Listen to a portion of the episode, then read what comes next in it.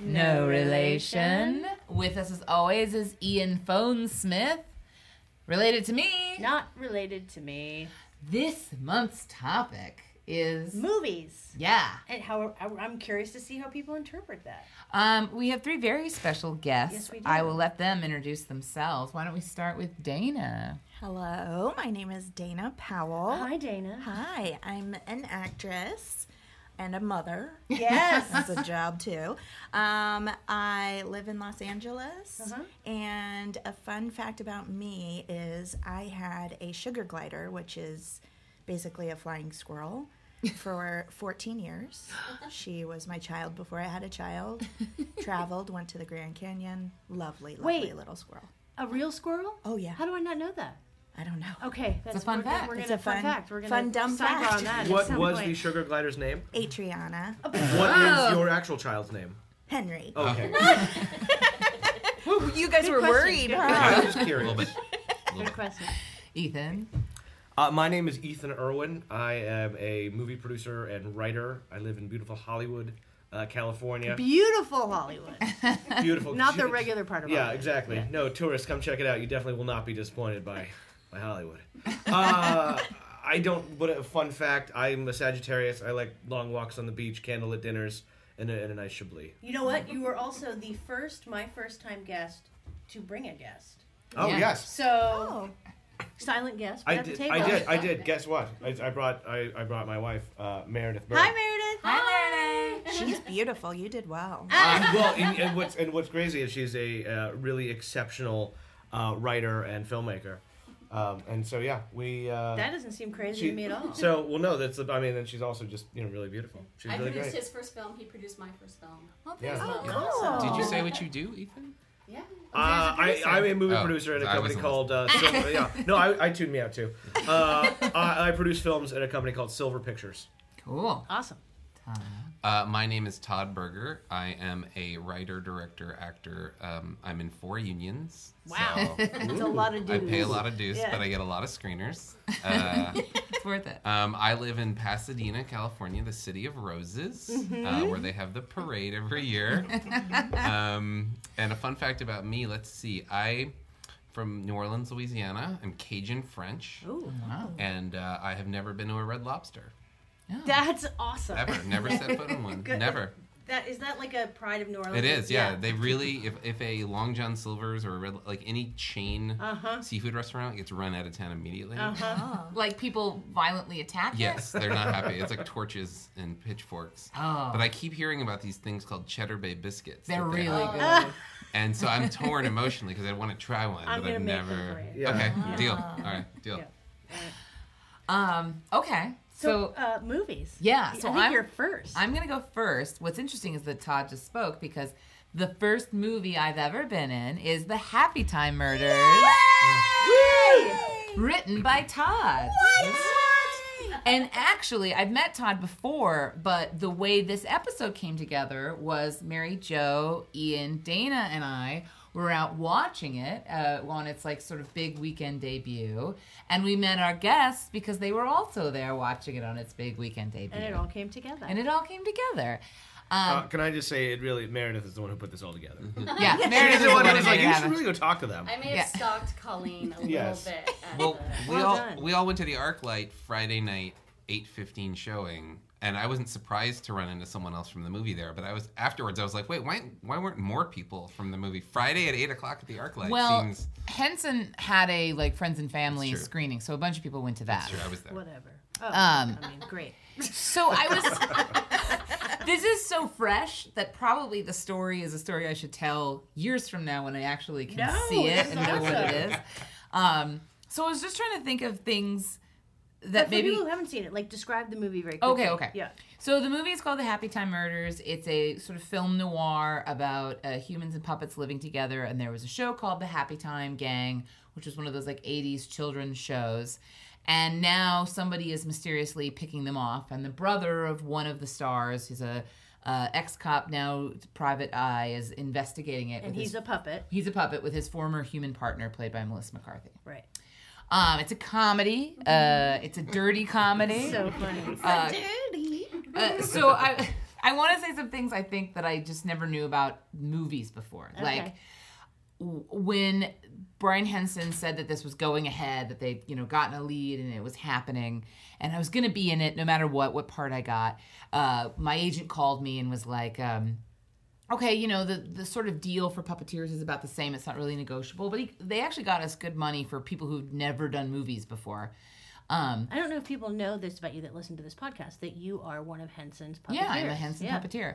And I said to him, the only thing I really want to negotiate, because I know it's favored nations amongst the puppeteers, is I'd really like to just have my own bathroom. and I didn't realize that, like, the STX, the company who produced this, they kind of, they make big budget, low budget films. These are not hundreds of thousands or hundreds of millions of dollars films. So instead of getting the one thing I wanted, which was a bathroom, I got like a hallway that had a chair that if you lifted it up, there was a toilet in it. What? Yeah. But they weren't connected to anything. So I was never in that. The other thing was everything I had done with Henson had been either on the Henson lot, which is five seconds from my house, walking. I mean, it's so close. Uh, or you know, in the greater LA area, and this was shot out in Santa Clarita, Oh, Santa yeah. Clarita, which I found out uh, there is a rule that because I thought when someone said Santa Clarita, I was thinking of like Santa Cruz or Santa Barbara, and I was like, oh, we'll be away, we'll be at some fun place. You were away. and it was like no. If uh, there's a rule that 30 miles out in Yes, whatever the direction 30 mile zone. yeah The from, TMZ. TMZ. yeah from the center of wherever the center Mm-hmm. of la is then that isn't commuting that is just you go so That it's is like correct. oh so and actually it's not bad you drive against traffic so it's not terrible but when you think about filming a movie your first movie you don't think about driving out to santa clarita why can't i say clarita I don't know. next to magic mountain But they, they gave you a driver, surely. no, no, no, of course not. Uh, so then, you know, uh, being on set was also a really interesting thing because I'm really good friends with uh, Brian Henson. I've known Melissa McCarthy for years and Ben Falcone. Uh, there were various people on the set that I've known in and out of my life for a long time and, and been very close with. But you realize this isn't about you at all. that uh, people are nice to you and they're polite to you and they catch up with you when they can. But everybody is stressed and working and has a million things to do, and no one cares about your feelings. and no one was mean to me at all. But there's those moments where you're like, "Hey, what's going on?" And they're like, "Yeah," cool. and they're dealing with a thousand decisions, and Brian's like wasting away with stress, like just getting skinnier and skinnier. And I'm like, oh, Brian's not paying attention to me. Oh, ah," you know, just like losing my mind. And there was this moment. If you see the movie, there's a sugar smack den. And I'm playing, I'm underneath a stage with a stick attached to a puppet, sticking it up and down, making it look like it's passed out and breathing. And uh, and I'd gotten direction about not overly making it breathe, so I'm super insecure about it. And I was just under this, like in this hole, sticking a stick up and down, watching a, a puppet breathe. And I was like, "It's not about you, Colleen. It's not about you." And like the breathing of the puppet became my like breathing, and I was like, "Just deep breaths, like deep breaths. Don't make it about you." So that feeling of like I'm gonna be on a movie and I'm gonna be a star quickly dissipates when you realize you're just one of a million problems that someone has to solve, and I that's have what. a question. Yes, What did what did you want? Were you wanting to do bits or I think I just wanted it to just always be like, "Hey, what's going on?" Like, Right. yeah. You know, I mm-hmm. think anything. I. It was such a weird thing because. I'm trying to think of a way to word this that doesn't make me sound disgusting.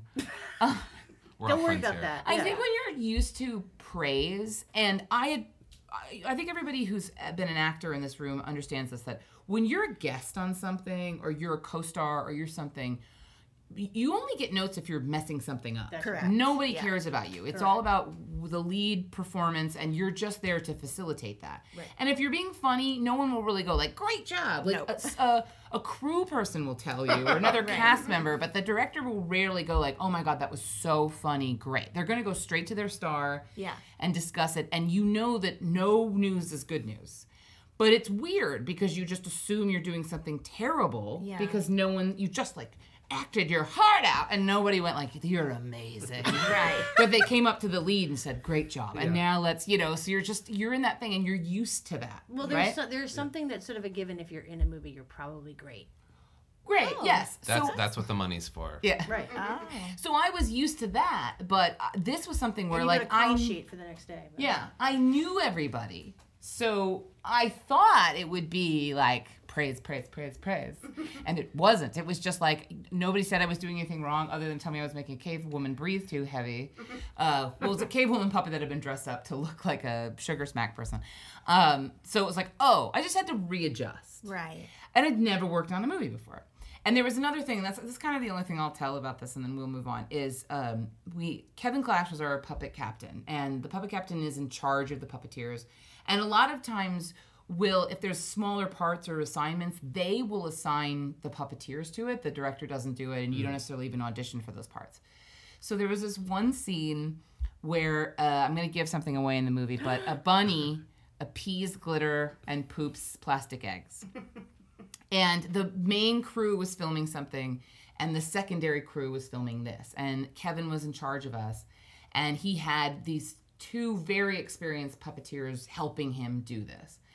And a third puppeteer who was like mentoring, like learning how to be a puppeteer. And me and um, another puppeteer are standing there watching. And the very experienced puppeteer gets called away to go do something on the main unit. And so me and Ted Michaels is the other puppeteer go, Do you want us to pop in? We can help. We, we can pop in. And Kevin says, No, it's fine. We can do it without you guys. It's, it, we don't actually need another person. Okay, cool, cool, cool. So we watch them do it. And then uh, Drew, the very experienced puppeteer, comes back. He's like, Hey guys, they didn't need me. It turns out. And then Kevin's instantly like, Okay, Drew, get back in here. and me and Ted were like, Wait a minute. You'd rather have no puppeteers than have us.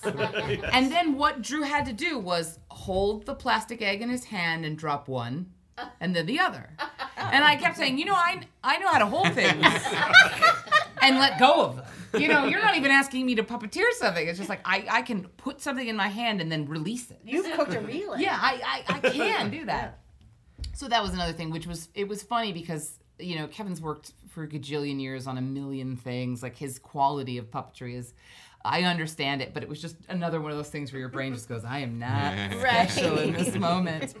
Um, so I feel like that's kind of it. Like it was. It was weird. It was sort of anticlimactic. You know, it was like this lovely thing to do, but then it was just sort of done. Yeah. And then this movie came out faster than most movies come out. So I guess I didn't have to wait nearly as long as a lot of people have to do to Yeah, see. That's fairly remarkable given the amount of effects and Yes. the rod removal and all And that all stuff that that, they have to do. When did it shoot?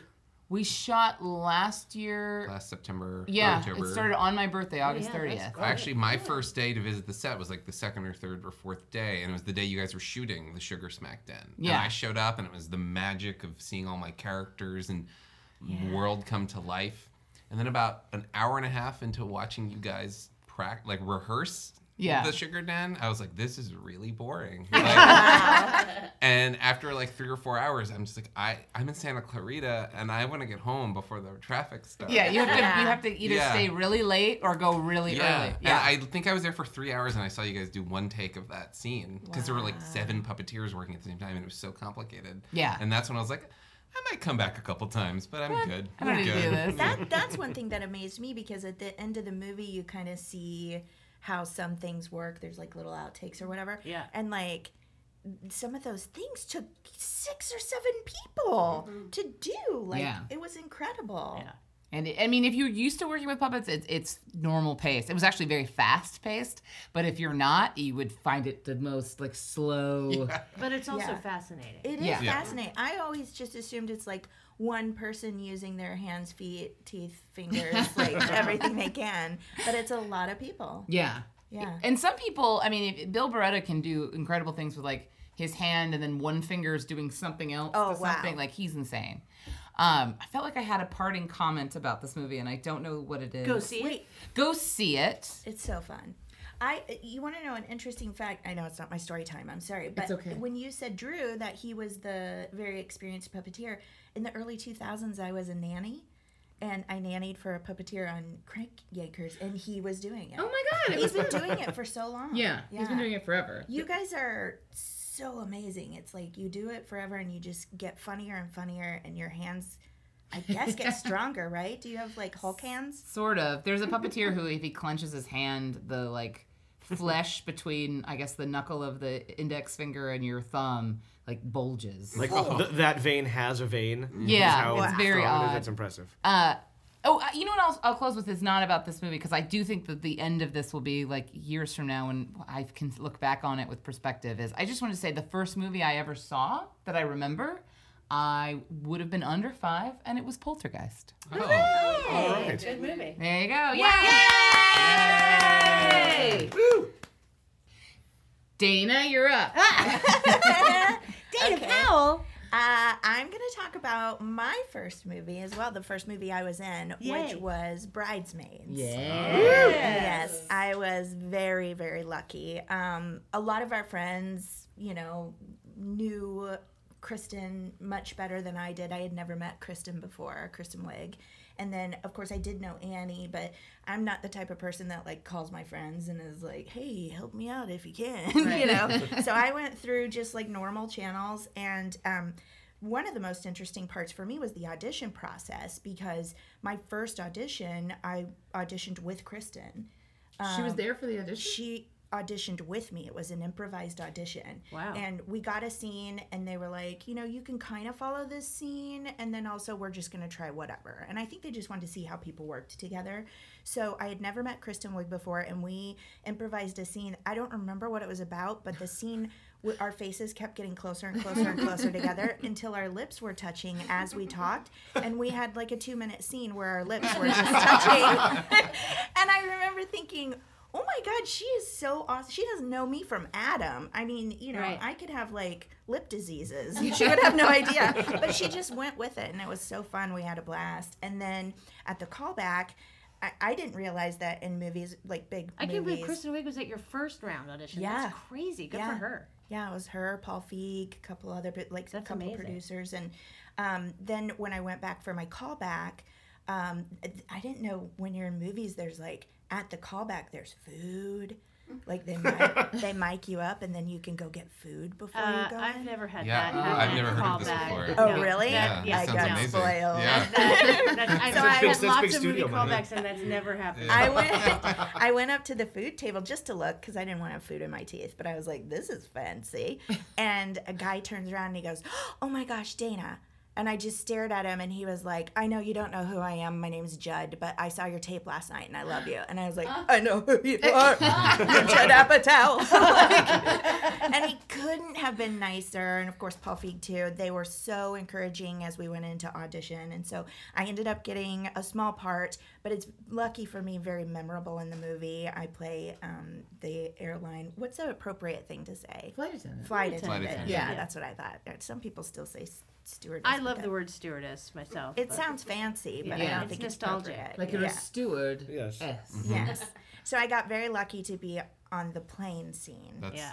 that's it great. was I, I really do think I got spoiled because it was the most fun ever. You had a million friends. I in had that lots scene. of friends in the scene. Um, we shot out towards Santa Clarita on a real plane fuselage, Mm-hmm. so I got to see the big people like the big yellow uh, accordion things that are the size of giant sewer tunnels that that they pump in cold air because it gets really hot in there. So we had that. They let us improvise a lot. Um, it just was and then oh this is a cool part that people probably don't know we were sitting on the plane and they were still trying to decide like what music they wanted at the end for the wedding and so i think it was kristen or maya or somebody was like oh yeah i mean wilson phillips everybody knows that. And they were like no they don't. And then all of us started singing that song. And they're like i guess people do. And so that's what they ended up getting Wow, Wilson that's Phillips, really which was really fun. cool. I also Mitch Silpa and I were the flight attendants together, so that was very fun. And we had um, honey wagons, and our toilet was under our bench seat. Yeah, it was that my Yes. thinking. Yeah. And we had an accordion thing between our rooms so we would laugh and, and Mitch would make fart noises. so and it was not it was uncomfortable. So we got very lucky because Annie and Kristen, being as amazing as they are, were like, come to our giant RV thing we have. So we got to hang out in there. Uh-huh. Oh, not just for the bathroom, but for the just to, just to hang out. Hang out, yeah. I mean, I guess I could have took a dump in there if I needed to, but I, I don't think I would have. Um, so that was very fun. It was neat to see like how you shoot on a plane. Um, yeah, it just was the most incredible experience ever. And then I ended up getting cut into the the trailer, you know, the Yeah. previews. Yeah. So that played all the time, and then uh, they used that for like the Oscars and stuff like that. So I was in the Oscars. Like everything that happened just couldn't have been more incredible, and it was such a amazing experience. Uh, the we finished. I finished shooting at like two or three in the morning on a Thursday night, so it was Friday day, I guess. And that next night, I was supposed to go see a play with a friend, and I ended up uh, slipping on ukulele finger chart music. And did the splits and hit my arm on the doorknob in my bedroom and shattered my entire arm. Oh my goodness. Literally, Wait, like what? hours Say after I shot the movie. again. That old story. That old story. I slipped on ukulele finger chart music. Like, it was on the ground. It was on the floor, Okay. and my arm hit my doorknob in my bedroom, and it shattered my entire arm. Oh my god. Oh. And the bones died, and they had to dig out all my dead bones. Oh, The doctor on call was sick, so I had to go to like live for three days with a shattered arm. and so our friends Sarah Baker and Jillian Bell would walk me to the bathroom because Dan Tipton was working on a movie, so he was away. Her husband. My husband, sorry. And uh, every time they walked me, they could hear my bones grinding oh together. God! And I would and I would cry, and they would be like, "Ugh, ugh," like gagging. Was there, there's only like one bone shatter guy in all of the town? Like, you all had of to wait for This is a major metropolitan area. Yeah. I, I agree with It this. wasn't like you were in Santa Clarita. Yeah. Oh, or do you have Kaiser close to Permanente? it. I live in I live in Lake Balboa, so they wanted to take me to the quickest hospital, and so it was, you know, there was one oh, guy over wow. the weekend on call, Dana. and he really messed it up because two years later, my son broke the rod. And that's when they roto-rooted my leg and, and and got bone material out of that and shoved it in my arm. It was a ten-year process. My mouth is just agape. Yeah. You can't see this, but it's just. So enjoy bridesmaids. I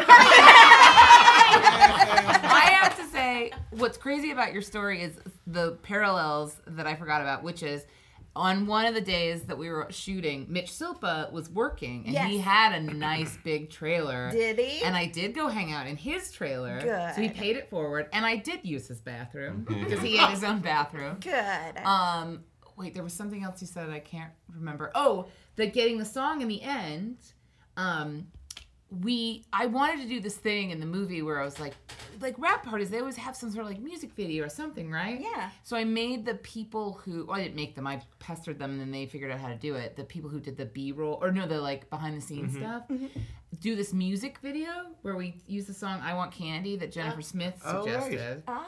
And oh. that we did it like on the secret with puppets and we made this little music video for the wrap video but then it ended up in the credits. Mm-hmm. Oh. and then i slipped on a piece of cardboard that you put inside a t-shirt and slipped and fell and shattered my elbow Oh, oh wow. so dana and i are the same And we're both redheads. red. and we're Yes. both redheads Oh my gosh, are you Bizarro Dana or am I Bizarro Colleen? i don't know but that's our sitcom pitch Yay! all right All right, Ethan. Oh well, hello. Hi, Ethan. I'm so excited to hear what you have to share. I uh, my first movie. Well, you know, you you brought up something before that I thought was, was interesting, which is the first movie you saw in the theater. I have no recollection of this because I think I was like six months old. But apparently, the first movie I saw in the theater was Peter Pan, Oh. the animated film. I but Were I you have. born in like the 50s? Yeah, no, it was a, original release. Yeah, Wow. it was a Peter Pan Song of the South double feature. It was. Uh, Oh. They don't play that anymore. Wait, is that true? you mean like No, I mean like like Peter Pan, like you know the Disney used to before. Disney movie. oh Yeah. the disney You movie, people, yeah. yes, you people who are listening to this may recall that Disney used to like before the advent of video cassette tape. Before the vault. Yes, before they movies went in the vault, every like two to three years they would re-release Yes. all their animated films. Yeah. So yeah, when I was you know a, an infant, I saw Peter Pan. Apparently, Animated, not, Animated. not Mary Martin. not Mary Martin. yeah. This is the yes, the cartoon Yes. of the film. Uh, so I produce films. I work in a company called Silver Pictures. I've worked there for about 15 years. I started as an intern while I was in school, uh, and then I now uh, I run it, the whole feature department. Oh, wow. Produce movies, and it's fun and exciting. Uh, But I didn't always want to do that.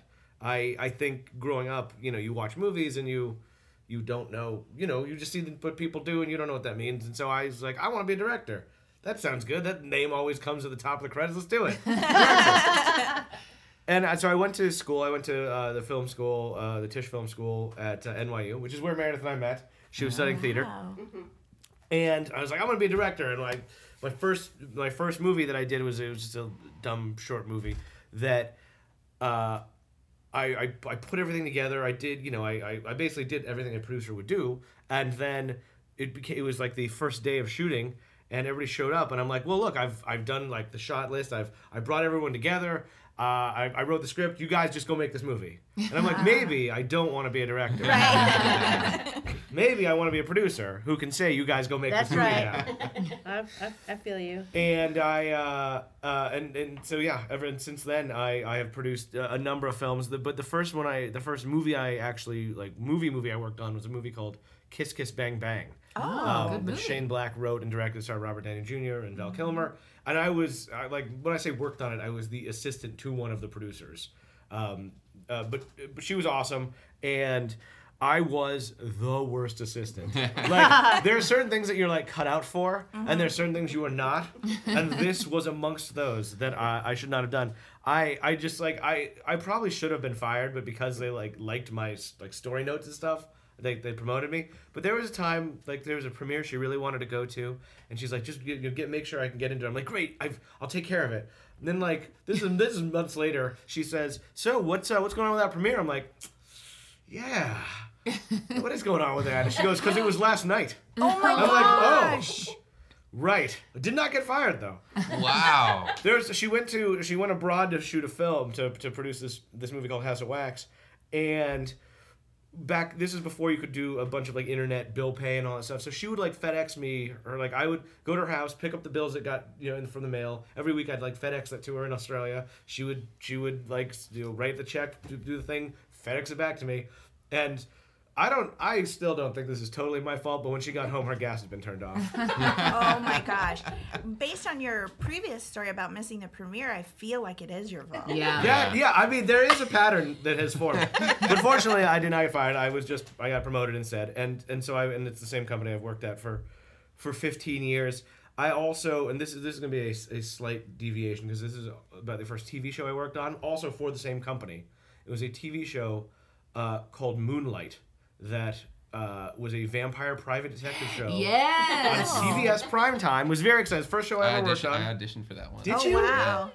To play a doctor and didn't get it. There was a previous okay. vampire cop show. Do you remember it, Ian? It was Yes. Dark. No, there was Angel. After Dark or No, no, yes, there was there. Yes, the, yeah, you're right. There was the one- there was another one. starring Dark Ger- was in the starring name. Geraint Winton Davies. I know that. I Yes. don't remember the name of the show. I watched that one. I did not watch Moonlight. That's okay. The, you're one of probably about seven billion people who did not check it out. I saw Moonlighting. Is that the same thing? No. Oh. No, but the movie, the movie was the the new the um, the Barry Jenkins film was Yeah. Loosely based on it. if you kind of watch them side by side, you'll see the Yeah. comparisons. But something that I would just it was a, a fine lesson to learn uh, on that one was you know I was a writer on it and a producer on it, and you it, ju- something you just don't think about, or at least I didn't think about, was the kind of creative needs versus the financial needs. And so we had this uh, sequence that I wrote for the episode, which was going to be the you know kind of the big sequence of the of, of the episode. It was the the season finale. It ended up being the series finale, uh, but it was the season finale, and it was this big cool chase through Union Station. Uh, in downtown, and they were going to be. That's you know, one of my favorite places on the planet. because it's that yeah, station. it's beautiful. I'm Right. a certain person I know named Todd Berger got married. That's right. I got married. That's like my dream is to get married there. It's a reality. I did it. Yes. Oh my I god! did it. Did you get on a train? Don't train at the hijack end? Sorry, stories, sorry. No, it's No. fine. It was a lovely wedding though, you guys. Ethan was there. Ethan was You at for the sure. wedding. Meredith so and I were both there. It was great. Wow. Uh, but we're, it was supposed to be this awesome chase, like leaping between trains, and it was going to be awesome. And like three weeks before we were, no, probably two and a half weeks before we are going to start shooting it, the the line producer comes up and goes, "Look, we are we weren't able to get Union Station. Like Union Station, like we oh. weren't able to do it." I'm like, "Oh shit." Have you been to Santa Clarita? I, I wish I wish we would Santa Clarita. He says he says, but look, look here, we can we, we- can you come up with something different? And I'm like, well, what about okay, if, what about like the Greyhound station downtown? It's not as cool, but you've got buses. You know, guys can be darting in between them. You got the LA skyline. It'll be you, it'll be okay. He's like, great. Oh, like three days before we're gonna shoot. Look, we cannot get that Greyhound. Oh, station. Oh, And I'm like, oh man, well, okay, well, all right, fine. Let's just let's bring some buses to the Warner Brothers back lot. We'll just we'll we'll recreate it there. It won't be as cool, but it'll be fine. He goes, we can't do that either. I'm like, oh. what what what do we got? He's like, we have a, a house on the back lot. You can do whatever you want with it. I'm like, well, that is Wow. very different for this climactic chase sequence that ended up being two guys like running through a house and like tackling a guy out of a window. wow. There's a reason. but I probably should have seen the writing on the wall that maybe we weren't going to get picked up for a second season. When they're like, but CBS is like, well, maybe we're not going to do the big chase down there. Uh, and then just uh, lastly, the other kind of first was my first, the first movie I got to produce uh, on my, like kind of on my own. I was like the lead, the lead producer of it uh, at the company, which is a film called The Book of Eli. Oh, Which came out in yeah. 2010 Yeah. uh, starring Denzel Washington, and it was such a crazy experience because I went to. Uh, we had hired a writer to work on the script, but because we were stupid, we also hired that writer to work on Sherlock Holmes, and so we had to send that guy to London. And so when Denzel Washington was like, "Hey, I've got some notes," we're like, "Oh, well." That guy's no longer around. So I went to his house with like my laptop because I also because I wrote on Moonlight, you guys, People's Choice winning, Moonlight, and uh, they're like, Ethan, you just go do it. And so I went to his house with my laptop and and and I got like, he lives up in like the you know in the, up in the hills and beautiful you know beautiful home. I pull up, it's you know it's it's a, it's a nice house, but it's not like incredible. It's you know but a big two story house, really well appointed, and and he and he like I What's the sit- address? Did you? Yeah. I, I well yeah I'll tell you later. Okay. Stick around to the end of the show, guys. Um, and he, uh, and, you know, I'm sitting around waiting for him. Finally, he comes in, and I manage to not throw up on him. Yeah. And we're and he's cool. He's like, "Hey, you want orange juice?" I'm like, "Sure." He's, and he starts juicing me orange juice. Yeah. Wow. And we start like, and we start working on the script. And I put in like where he's like, "Okay, so we'll do." You know, he wanted to modify the scene, and I write this little bit. There's like, you know, Eli. He plays this character named Eli. It's post-apocalyptic action film. Like, you know, Eli turns and smiles. He goes, "Oh." Well, I'm gonna smile. Okay, is that right? That's what I'm gonna do here. And I'm like, well, well, we'll just delete, that. anyway, da, da, da. and then finally, after we worked for you know several hours that day, and he uh, he says, "Hey, why don't you come out to the house?" I'm like, "Come out to the house? I'm in the house. This is the I'm in the house that's larger than the home I grew up in, that bigger than most houses I've ever been in, and it was just a guest house. Wow. And across, and, and then through there, like through that portal, you then got out to his, uh, the rest of his massive Compound. estate, which is like 38 helipads and. Wow. Oh my It was gosh. it's, it was it was incredible, but it was a it was an eye opening experience, and it was it was cool because it was during the um, 2008 election. It was on. I was actually working at his house on election day in 2008. And, you know, Wow. obviously, he was a big Obama supporter. Yeah. And like, and, and at one point, Samuel L. Jackson called and goes, "We're doing it. We just we just got Ohio. It's happening." Wow. Wow. And as the, as the numbers started coming in, at one point he's like, "Look, we're gonna have to wrap this up because uh, I just chartered a plane. I'm going to Chicago right now." I'm like, "Okay, cool. Oh my I, I'll just I, I can see myself out. It's cool." Why didn't you ask to go? Uh, You know what? I did not even think that it, that was an option. Oh, But now, but in, in hindsight, obviously, I, I, I, I should have done that. Yeah. But yeah, those are I have. I'm sorry, I have no cohesive tale. You No, that was great. Other than oh, That's other than lastly to say, after doing all that, after working on like these films, you know, Book of Eli, big movie, and I've worked on Sherlock Holmes. I produced a film that uh, Meredith, my wife, wrote and directed uh, at AFI. She was part of the di- directing workshop for women. She was selected. It's a, a really prestigious program. It's but a, they give that's you a like lot of, Awesome. that's a huge Yeah. process. Yeah. Yeah, it- Congratulations. Yeah, it was Yeah. crazy. Yeah, Yeah. congrats. process. Yes. Yeah. But I so I and I I produced that movie, having again produced a number of a number of films at this point. It was like how we would know if we made it through that together, we could actually Yeah. get married. Yeah. We could that Yeah, without killing each other, yeah. we could get That was it. Oh, We yeah. That made it, guys. We made it. that was Yeah. it. That was a test. But it was, I f- got a great appreciation for what actual like producing is. It's not like sitting behind the monitor and being like, I don't know, maybe we should take that again. I don't know if this makes sense. it's literally like. I drove, dro- I drove the crew trucks, and I like Yeah. did all the catering, mm-hmm. and I like I I rented this machine called CoffeeBot 2000 that was like the most incredible like self-serve coffee machine that I just anyway it was it was incredibly awesome. What eye-opening. was our joke about CoffeeBot 2000? Oh, CoffeeBot. CoffeeBot has come from the future to caffeinate the past. And, but it was it was just eye opening to see what what it takes to put a movie together, and I just I got From a great start to finish. appreciation. Wow. What is? Can we see this film? Yeah. Oh, yeah. So it's um, it's called Void, and it's on Amazon. Tribeca picked it as one of the few films from AFI to distribute, so you can see it on Amazon, Amazon Prime. Cool. Uh, it's called Void, and again, I'm a lot that of things are called Void. So look up Void Meredith Berg, and you'll find it. Oh yeah. Awesome. But it's an awesome movie, and I learned like more on that movie I think than any other movie. It's sort of a Twilight Zone feel, kind of. Oh. Cool. We I've seen like it. It's that. good. That's Oh, awesome. good. I was at the premiere. I had a question. Oh, May I oh. ask a question? Yeah, Is that? sure. Oh, did you stop? No, sorry. no. I'm so sorry. Uh, I had a question about um, when Denzel um, wanted to meet. I make just some. call him D. Yeah. No, I. I Do you don't. think he'd get mad if I was like Denny? I mean, I probably, say give it a shot. I mean, you already Yeah. were going to ask if you'd go to Chicago. So Yeah. Yeah, I'm about to ask Denzel Washington everything I can. Yes. Um, as soon as you give me his address. Yes. Uh, I was wondering, like, how the uh, screenplay, the, the person who wrote it, you said was in London or somewhere. Yes, yeah. Yeah. The, the writer we had hired The at, right- that, to, at that time was also his name's Tony Peckham. He was and he was working on. Did he write the screenplay, or he was the guy you hired to like? He, he didn't the do the original. Yeah, he was not the original writer. That was a, a, a guy named Okay. Gary Whitta wrote the original draft, and then we had brought uh, Tony in just to do some dialogue, character stuff. Because I was wondering how that worked. Like, as a writer, would somebody be offended if if you were like, I'm taking my laptop, we're gonna make some Oh, changes? Oh, that's the job. Yeah, that's the that's job the you sign up for. Yeah. Yeah. Okay. Try visiting Yes. the Happy Time Murders set when you're the writer. yeah, yeah, yeah. That was you. You wrote that movie start to finish, right? That was oh, just Oh, yeah. you. Wow. Okay. Cool. Yeah. Yes, that happens. It happens all the time. I had Can a I- question about Yeah. when you met Denzel. Yes. Did he ask if you like to get wet? Uh, you know what's crazy? It's a training day reference for you guys. Mm-hmm. I Yeah, didn't understand the joke. All right. Dana, you had a follow. I did. yeah. I forgot it because I was like, what does he mean wet? What was my question? I don't know. It was a glory reference. No, what was that? What was? In training, day? Training day. Training Training day. day, right. Yeah. Yeah, remember he makes Ethan Hawke smoke weed, and Oh, then yeah. he smokes the weed, and he's like, "I didn't know you like to get wet. You like to get wet? Because it's angel dust. The That's weed right. has angel dust on it." That's the line. I thought it was the You pretty pulled out of famous that? That line is- from Training Day, but I guess not. But yes, that King happen. Kong ain't got nothing on me. Yes, Yeah. that There is you go. correct. There you go. I There you saw go. his script they had at the Warner Brothers Museum, and so they had it on display.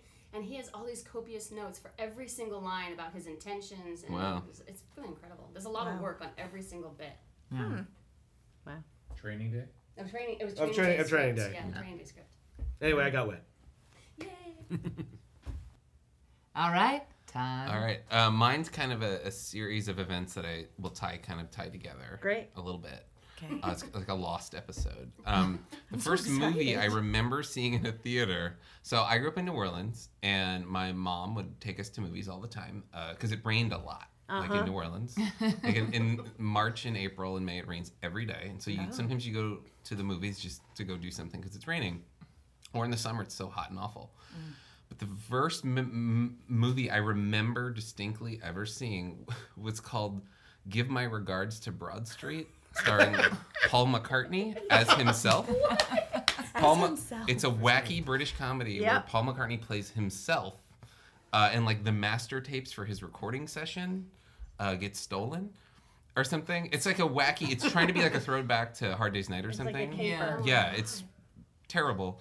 But I remember seeing it. and The reason I remember this is because it was pouring rain. My mom's like, "We're gonna go see a movie," and, and I was like, "What is it?"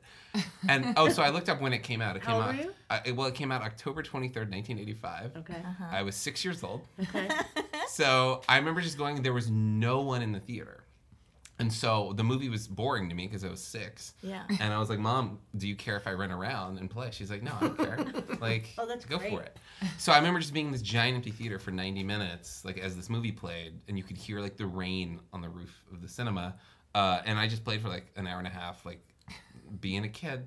What did Um, the other people in That's the theater think of this? No, there, There it was was empty. no there was one. no It one. in the just theater. no one Yeah, else. It was so a that's why private my mom was like. Yeah. Um, so anyway, so that was 1985, uh, October 1985. This part of the story is important.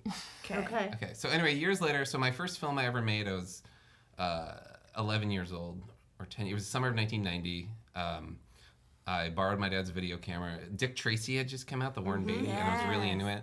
So I made a 10 minute short called um, Dick Tracy versus Dr. Bubbles. Um, I played Dr. Bubbles. I did Yeah. not take the lead You role. wouldn't I even did it not warn Warren Beatty. You were supporting. That's right. Who did play my Dick Tracy? my friend Ben, who lived down the street. Uh, he played D- Dick Tracy. I played Dr. Bubbles. Um, when I was 16, I made my first feature with my friends because that was the summer Mission Impossible came out. So we made like an airplane type parody movie called Movie Implausible, and it was 90 minutes long. Wow. Yeah, That's impressive. and it was long. It's pretty funny if you're 16. Yeah, Um, sure. so the, and we all got we had so much fun making it over the course of the summer and i i wrote it and i directed it and we all all my friends you know we made it and we had so much fun that the next summer when i was 17 we made movie implausible 2 Oh, which is Wow. two and a half hours long Oh my god. and a total disaster of a movie because we all just got big heads and it's truly like you could do a documentary about the making of like how we fought like we one of my friends punched another one of my friends like You were We- so serious. our about your production budget got out of control like we were focused way more on what locations we could go to and these long action sequences This is your Hearts of Darkness. yeah and it's just a total And you were a teenager. yeah i was It's- 17 I mean, it's kind of impressive. When Yeah. you know, when I was your age, I was playing clarinet in the marching band. Yeah. I, I- yeah, I didn't really like talk to girls or anything, but uh, Yeah. made movies. Um, but uh, but so the next summer, uh, I was we were working on a third movie. We, Oh my god. but that summer I got a job I'm working. really bad about myself. I'm creatively right prolific. That summer I got a job working uh, at a movie theater, and it was the movie theater, the Belle Promenade Cinema 14, that I had been to as a six-year-old Oh, to wow. see Give My Regards to Broad Street. Wow. So I was the the rover. Um, so this was my first movie job, by the way. Uh, is I worked at this movie theater and I was the rover. And what the rover does is your job is to. This was in 1999. So um, your job is to clean the movies when they're done. Mm-hmm. You know, before the next showing starts, you the have to theater, go. Wait, not the the actual theater. film. Yes, Oh, clean the theater. You run through a chemical I bath. got, I got James there. You have to go in and pick up all the popcorn off the floor and Right. sweep everything up real fast. And if it's a really busy movie, they give you a team of people, like concession workers. But usually it's just one dude who just comes in and does it. And so I was the rover. That was the summer. Also, my responsibility as the rovers. So when all the movies are playing, you have nothing to do, so you just go watch movies. Yep. Um, so that was the summer that uh, Star Wars Episode One: The Phantom Menace came out. Oh no. And Lucasfilm or whoever, 20th Century Fox, had a deal with United Artists Cinemas that you had to have showing starting at 10 in the morning up until midnight every day for two weeks. Oh man. And after three illegal. days, no one wanted to go see Yeah. Star Wars Episode 1 Phantom Menace. So part of my job as the rover was I had to stay there with the manager until the last movie let out. Oh. So you had to show the movie even if no one bought a ticket for it because of policy, because if someone showed up 10 or 15 minutes late, yeah. So I sat by myself in a theater for like a week and a half every night at midnight watching Oh my Star God. Wars Episode One: Phantom Menace. Oh but my anyway, here's where the story all comes together. One day, uh, the movie Broke Down Palace, starring Claire Danes, Yeah. uh, and Kate Kate Beckinsale. Beckinsale. Kate Beckinsale was I know that movie. So the movie ends, and uh, as the rover, I then have to go into the theater and clean it. And oftentimes, people would hang out at, after the movie was over because they were waiting for it to start over. I don't know. This is a thing. I don't know if it's a New Orleans thing, but people would show up like half an hour into a movie and then just stay to watch the beginning. No. Yes.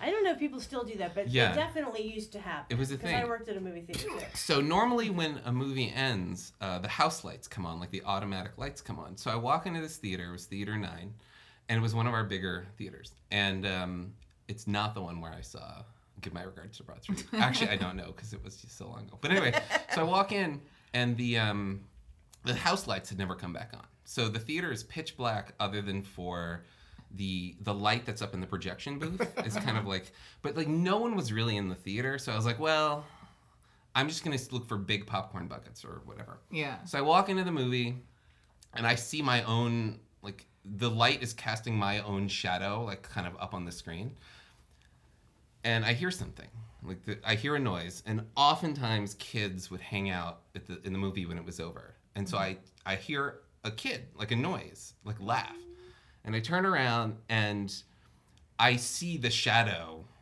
of a child like as if he's like popping up to scare me. Yeah. Uh-huh. And I turn around and I'm like, who's in here? And there's no voice. There's no one in this theater. Oh so I'm like, this is weird. I'm seeing things. So I go out to the manager's office and I'm like, hey, I just saw the weirdest thing. Uh, I could have swore there was a kid. And the manager and all the other employees look at me and they were like, was it in theater nine? and I was like, yeah, yeah, it was. And they're like, you haven't heard the story? Oh. And I was like, what story? Awesome. So they told me this story about how in 1985, uh, when Back to the Future was playing, so it was like summer of 85. And you were there in October of 85. I was there in October seeing Give My Regards to Broad Street. Yeah. there was a kid who, before the movie was starting, um, okay, so when you go see a movie, th- at least it used to be like this at this kind of theater. You know, there's curtains on the side, Yeah. and Yeah. there's always space in between the screen and the wall behind it uh, because they put speakers back there. They used to put the speakers behind the screen. So a lot of movie theaters use the area, um, that area for storage, like because there's curtain and there's there's feet of space. So this theater apparently used to use that. They would store um, bibs. Uh, if you ever worked uh, in a restaurant or something, it's like the bo- big giant heavy boxes of syrup that uh, hmm. like Coca-Cola syrup Yes. Uh-huh. that you hook up to a soda machine. Uh-huh. But they're really big and heavy. And so apparently they used to stack the bibs back there. Oh and it was basically like a giant Jenga of these giant, like 50 pound things. And there was a kid who, before the movie started, was playing around hmm. and the stack of bibs fell over and hit this kid. And he fell and he hit his head on the ground and smacked his head and went to the hospital and apparently did not make it. And. My. And allegedly, his ghost had been haunting the theater. Oh. Why wouldn't it haunt the hospital? I don't know. And when you came here tonight, you, didn't you ask us if the house was haunted? I did. But I, I don't believe in ghosts like at all. But I saw something. You this day. saw I saw ghosts. something this I mean, there was and there it was a ghostly but- figure that laughed at But you. But when You I, saw I, a I, and I, I, I heard a voice. I You- swear to. God, I saw a kid. That's awesome. And then I walk into the manager, and they all knew which theater I was talking Yep. about. And then they all had this story. How do you not How do you not ghosts? believe? You I guess I do. Yeah, you I guess have I do. to. No, it was really weird. Uh, but I've never been like a, a ghost person. It's just when you grow up in New Orleans, like there's ghosts everywhere. right, I right. have to go. But no, it was really weird, and um, they all knew what I was talking about. And then, of course, everyone had a story of when they had seen the kid. Like the projectionist saw him in the projection booth once, and everyone. Like I have no idea if this story is true about this kid, like dying. How old was the kid? I don't know. Poor Um, kid having to watch Broke Down Palace over there. I mean, I like that movie, but it's not a kid's movie. But anyway, so it all tied together. I don't even really know if it was true that it was Back to the Future playing, but um, uh, but yeah, it was pretty crazy, and uh, that was the one only time I saw a ghost. Can I ask you a question? Sure. So, just for my own clarity, this kid died in, ni- in the summer of 1985, Uh-huh. Back to the Future. You, in October of 1985, were allowed to freely Yes. run through this Bec- theater yes. where some Wait, kid died doing it. Uh-huh. Yeah. Where some kid had died running around. Oh, everywhere. yeah. feels like that's before. not a real story. It's hundred percent a real story. Yeah. I believe it. Are it. you I believe accusing our Yeah. guest of not telling a real I'm story? accusing the community around me. Oh, Wait, you don't think the kid's story is a real story? Yeah. Oh, I okay. I would not be surprised if that was not a real story at all. Yeah. Yeah, what Uh, if they just knew you were in theater? and But everybody Yeah. knew it. Everyone knew the Everybody legend of this kid. Yeah, but everybody knows the legend of the hook hand on the Right. Thing, and that's traveled everywhere. I should, Okay. I'm sure I could probably Google and find But Yeah, the you answer. yeah. saw, We are no matter to. whether the story's true or not, you definitely saw. a I saw ghost. something. You I saw Yeah. said you had something. an encounter with I saw something. something in that theater, and I even yelled at the kid. I was like, "Get out!" You know. Why were you so mean to him? He was wanting to communicate to you about his I- death. I You didn't didn't notice at the realize it at the time. time. Dana Powell, ambassador. He thought it was, us. thought it was a little hooligan. You actually gave him the respect of treating him like he was a human child. You said you had some sort of follow up on Happy Time from my story. Is that here now? Or am I wrong? I don't remember. Wait, what? I said this the other night. No, just now, didn't he? Never mind. About going to Santa Clarita, maybe? Or- Maybe. No. It doesn't matter. No. Did you, right. have Could a- talk about did you writing have the a movie. toilet uh, bathroom? No, I did not uh, have. Yeah, writers um, get nothing. Yeah. Yeah. I was. Uh, no. well, oh, my follow up to your story is that you were saying. So I direct often, right? And I have directed three features, and I directed the whole first season of a television show. And I just been shooting for five weeks. And when you're the director on set, like That's different. everyone treats you as you're like the captain of a ship, right? And Right. everyone's like captain on deck, and everyone. If someone bumps into you, they're very sorry because you might get them fired. Yeah. Yeah. And then to go onto a set, like I went to go visit the Happy Time set where you're the writer and no one knows who you are, and if someone bumps into you, it's your fault, and they tell you to get out of the way. Yeah. So, so it's really weird going from a set where like you are in charge and Yeah. everyone respects you to going to a set where no one knows who you are or cares mm-hmm. because everyone is so focused on their own thing. Yeah. You know, and like if you're Which not they in would their not have had you not written it. By Exactly. The way. Just what I'm saying. Yeah. but it's weird because everyone's in their own department, so all the Yeah. like grips know each other, but Right. they don't really care about anybody else. And all the wardrobe people know each other, and they don't really care anybody. You know, it's it's it's weird. It's like little gangs form. Yeah. Uh, and everyone's very respectful, but like no one cares about your feelings. So Yeah. Yeah. I'm the crazy kid that walks around with the biggest smile on my face and says hi to everyone like I know them. I just like I know them. I just feel like, oh, we're a team. I seems just assume I'm out. bothering It- it worked. everybody, so I just go like, and then someone will be like, "Hello," and I'm like, "Oh yes, I'll talk to you. I just thought you didn't want to be bothered." I think people just feel sorry for me. They're like, that's somebody's kid.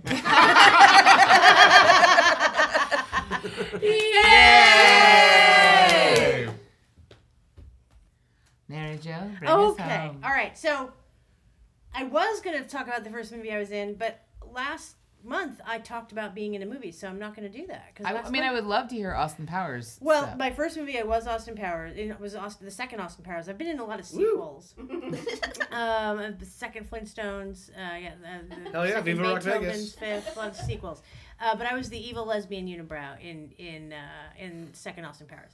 Um, and, but and the most fascinating thing about that is that, uh, and then I'll tell my the other story I was going to tell. Uh, is that my unibrow was built one hair at a time Wow. and they had me come to the set for like uh, uh, I had to be fit fit for a wig, but also this uh, unibrow, and they just were placing all these little hairs, and then they would march me out to the set because they were shooting, and then Mike Myers and Jay Roach, the director, would like check me out, and they'd be like, "Not enough." Send her back to the chair, and they'd put in more hairs. I'd come back out, still not enough. Send her back to the chair. So they bu- built that whole thing on this little prosthetic thing that they then peeled off and then put on for my yeah. So did you audition for that, or you got it because? No, I was given. Maybe I should just do this. Um, Mindy Sterling, who uh, played Frau Farbissina, and who I knew from the Groundlings. And Mike Myers was not a Groundling, but he was Second City. But he used to come and play at the theater occasionally, and so. Uh, I had met him, but I didn't know him well at all. But Min, you know, Mindy was in the movie, had been in the first movie, and so uh, the evil uh, Unibrow, who is a uh, LGBT uh, lesbian golf pro, um, is Frau Farbissina's lover in the movie. And so they said, Do you have anybody that you would want to have play this part? She was like, Yes, I know the perfect person. So I got very lucky. um, and that and I was just offered that. Um, it was a very small world, but it was a really fun day Yeah. and um, just a crazy, really fun time. I want you to tell your other story, but do you get recognized? Um, no, I don't ever get res- recognized, but I will say that one of the things that I am kind of like s- stupidly most proud of is that uh, they put a game out for Austin Powers, and it has all these trading cards, and I have a trading card. Wow. Yeah, and it's one of the rare ones, so like it's hard to come by. So yeah, that's kind of a cool thing that I have a trading card. That's amazing. Do you have one? Do you have one? I actually Oh, do. good. A friend of mine, um, for a gift, like bought a whole bunch of the games and just you know hoped that he would find one and did and had it framed and Lucid. That's awesome. It's Oh, that's very awesome. cool. Cool. It's it's like a really cool nerdy thing that I just kind of love. But that's not my story. Um, although I too, the first movie I ever saw, and I don't have a memory of this, my mother uh, would tell you that the first movie I ever saw was also a Disney re-release of um, 101 Dalmatians. And when it was over, I was sobbing. Oh. And my mother said, "What is? Why are you crying?" And I said, "Because it's over." Aw. so I love movies. Okay, so um, this is another story about how much I love movies. This was the so I I, so I when I was a kid. Um, and I think I've talked about this before. We we didn't have TV. We weren't allowed to watch TV, and um, we lived off the grid a lot. Long story, uh, hippies and all that kind of stuff. But um, and we had a few. My dad had this weird black and white reel to reel. Uh, recorder that he had recorded three movies off of. One was Wizard of Oz, so for a very long time I didn't know there was any color in it, and uh, which is the whole the thing whole thing. funny. It's really really weird. And then um, Gone with the Wind, which I've seen more times than I can count, and Rosemary's Baby, which I absolutely love Rosemary's Baby. So even as a kid, I really, really loved this movie. So um, this is a story of me wanting to see a movie that I was not supposed to see, and that I found, and that I, and that I committed a crime in order to see it. And the, the, the thing about this is, I don't know how I got into the theater because nobody should have let me into a kid to- by themselves to see this movie. The movie was The Towering Inferno. I think it's rated PG. Okay, so if you don't know about this movie, um, this movie is uh, about a, it's basically the Titanic of arch- like of architect movies, right? Of, of architecture movies. This was the a movie about a state of the art uh, high rise on its opening day, which is like a big deal, like the opening of a building, yeah. right? A It's not a big deal, but- that Yes. That is based that literally stole that premise. It's called Sky Rise, right? Skyscraper. Skyscraper. Yeah. so this is state of the art, and like Titanic, like this building should be able to protect itself in any kind of emergency. It, just because it's like it's state of the art. Yeah. So like if there's if, it, if there was a fire, it would just be it would be fine. It's Don't sentient. no yeah. There's no reason to worry.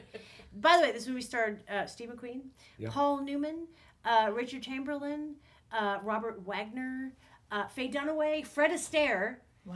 uh huh, and O.J. Simpson. That's great. Charlton Heston in that, or he's an earthquake? He's an earthquake. Okay.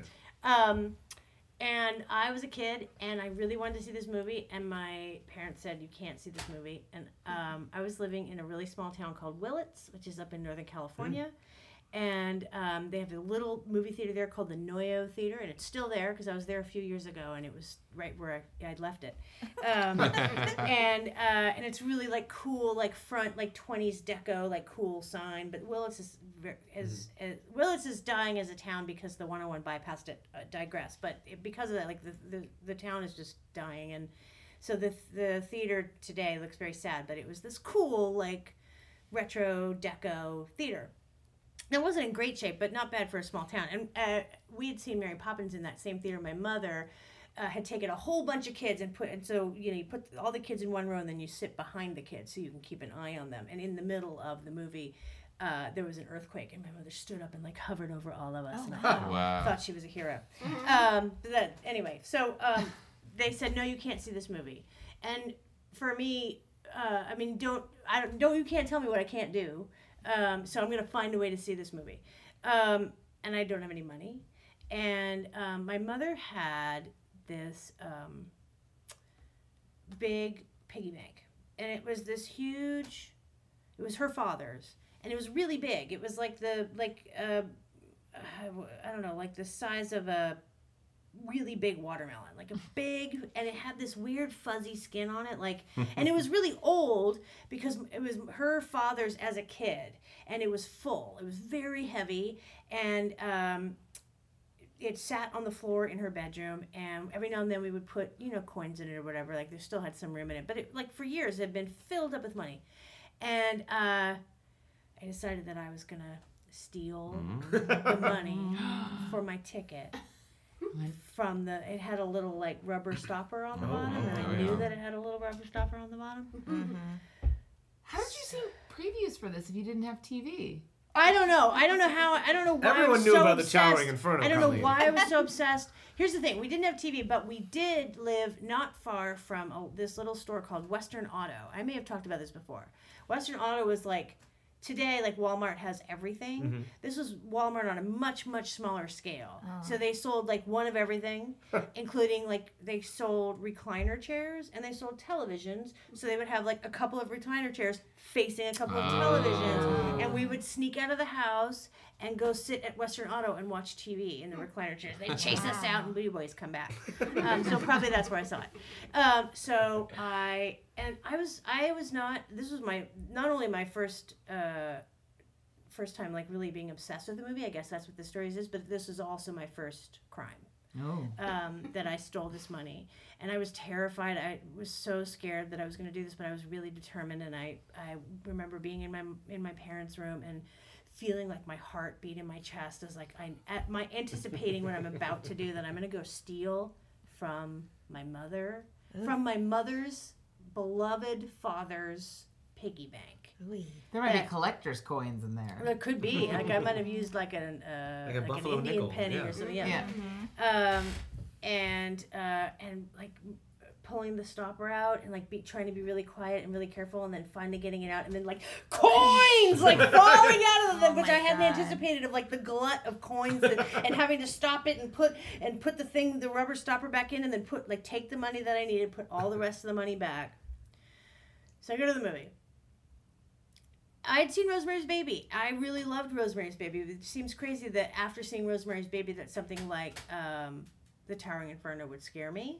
Also, that your parents would let you see Rosemary's Rosemary's Baby. Yeah. and Yeah, say, but "Sorry." not- that you see Also- Towering Yeah. Inferno. I'm curious, like, what was your alibi? Where did your parents think you were when you My were parents never paid attention to anywhere. we Okay, were, cool. So, yeah. um, so, uh, so I somehow got into this theater, and it was si- very similar. Like there was hardly any. It was the middle of the day, hardly anybody in this theater, and I got dressed up for it. I put on tights and a little dress Oh. and like Mary Jane shoes, and I was like, I'm going to the movies. and somehow got into this theater, and I bought popcorn, and uh, because I stole enough money for popcorn, and I sat there and I started to watch this movie. And as I sat there, I had I didn't and I didn't think this movie was going to scare me. I just thought it would be really fun.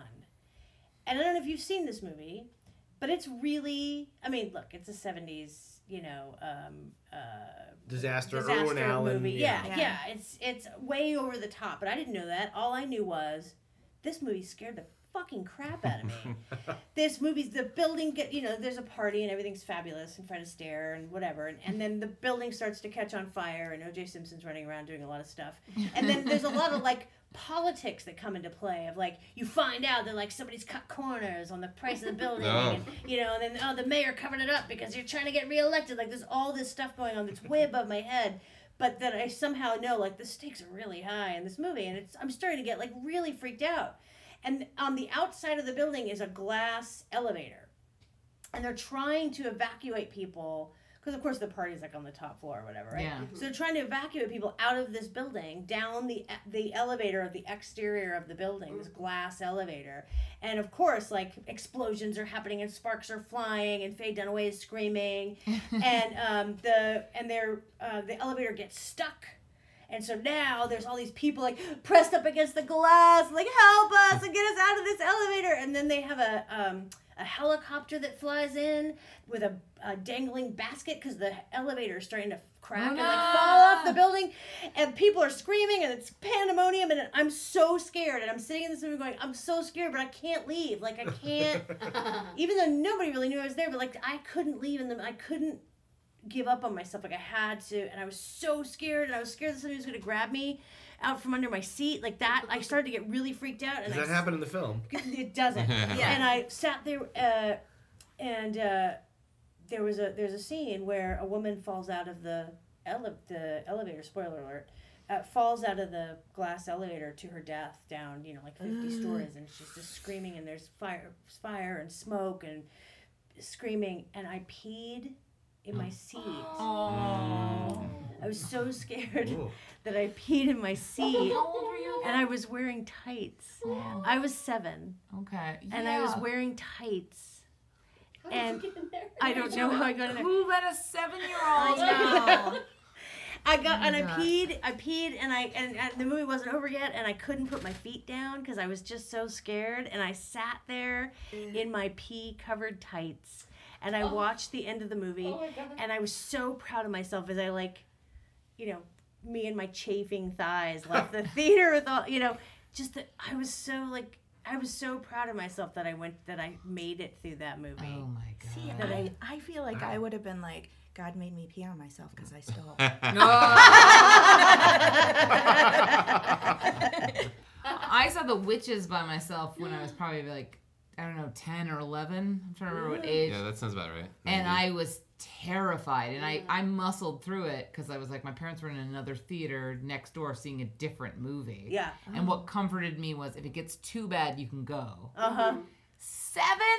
I mean, I did see Poltergeist when I was four, but I was in my living room. Like, right. Yes. No, I went by myself and I was fucking terrified. I just didn't know that that I didn't think I thought it was going to be exhilarating like a roller coaster. I thought that it was going to be and it was, but it just scared. It just felt so real to me. Like Rosemary's Baby it doesn't feel real.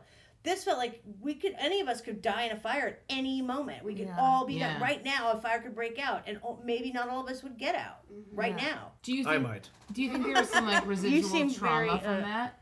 Do I what? Is there any like there are books I read that were inappropriate for me at an age that I feel like have caused a weird kind of inappropriate paranoia about certain scenarios? Yeah, like, are you scared of big buildings now? Well, I lived downtown before I lived here. Before we bought this house, I lived downtown at 1100 Wilshire, which is a very tall. I lived on the 33rd floor, and um, there were a couple of times where there were fires, and we had to walk down 33 flights of stairs. Um, and I and I was fine with it. I like it didn't freak out. It wasn't. It never felt like we were gonna die.